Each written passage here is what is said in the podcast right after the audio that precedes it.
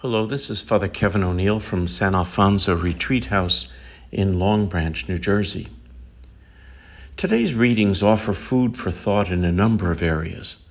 I would like to focus on one our responsibility to use our freedom for our own spiritual and personal growth.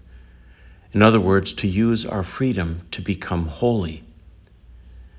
In today's first reading, St. Paul speaks of his life of witness in preaching the gospel and invites each of his listeners to run the race to win the imperishable crown of eternal life.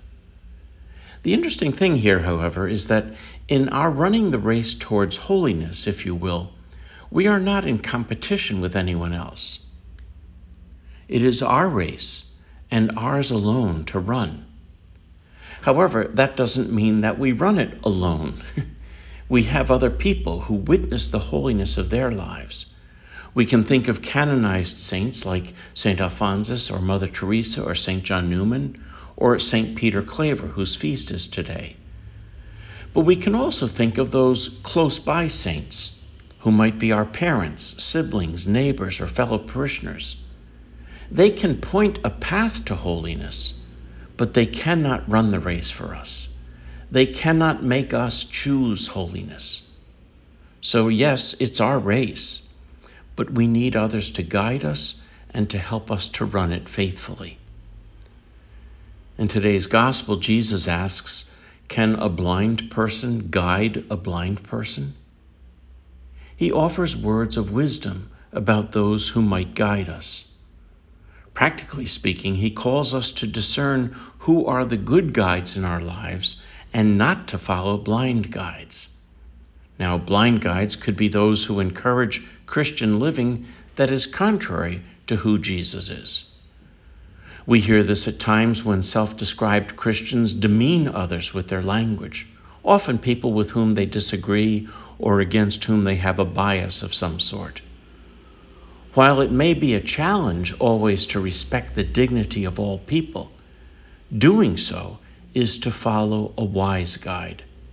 Failing to do so and encouraging others to do so makes us blind guides.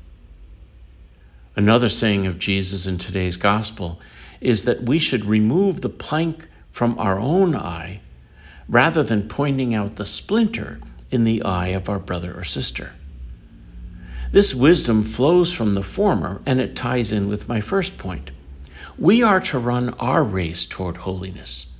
We don't get there by pointing out the sins and errors of everyone else. We get there by acknowledging our own, and with the grace of God and the example and support of others, turning our lives around and getting full speed back into the race toward holiness. The simplest criterion for whether we are running the race and following wise guides is whether our race and our guides direct us to love.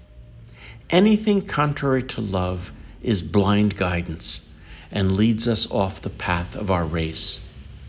May we today be open to the wise teachers and guides in our lives and be courageous in running our race toward holiness and giving witness to others in their journey.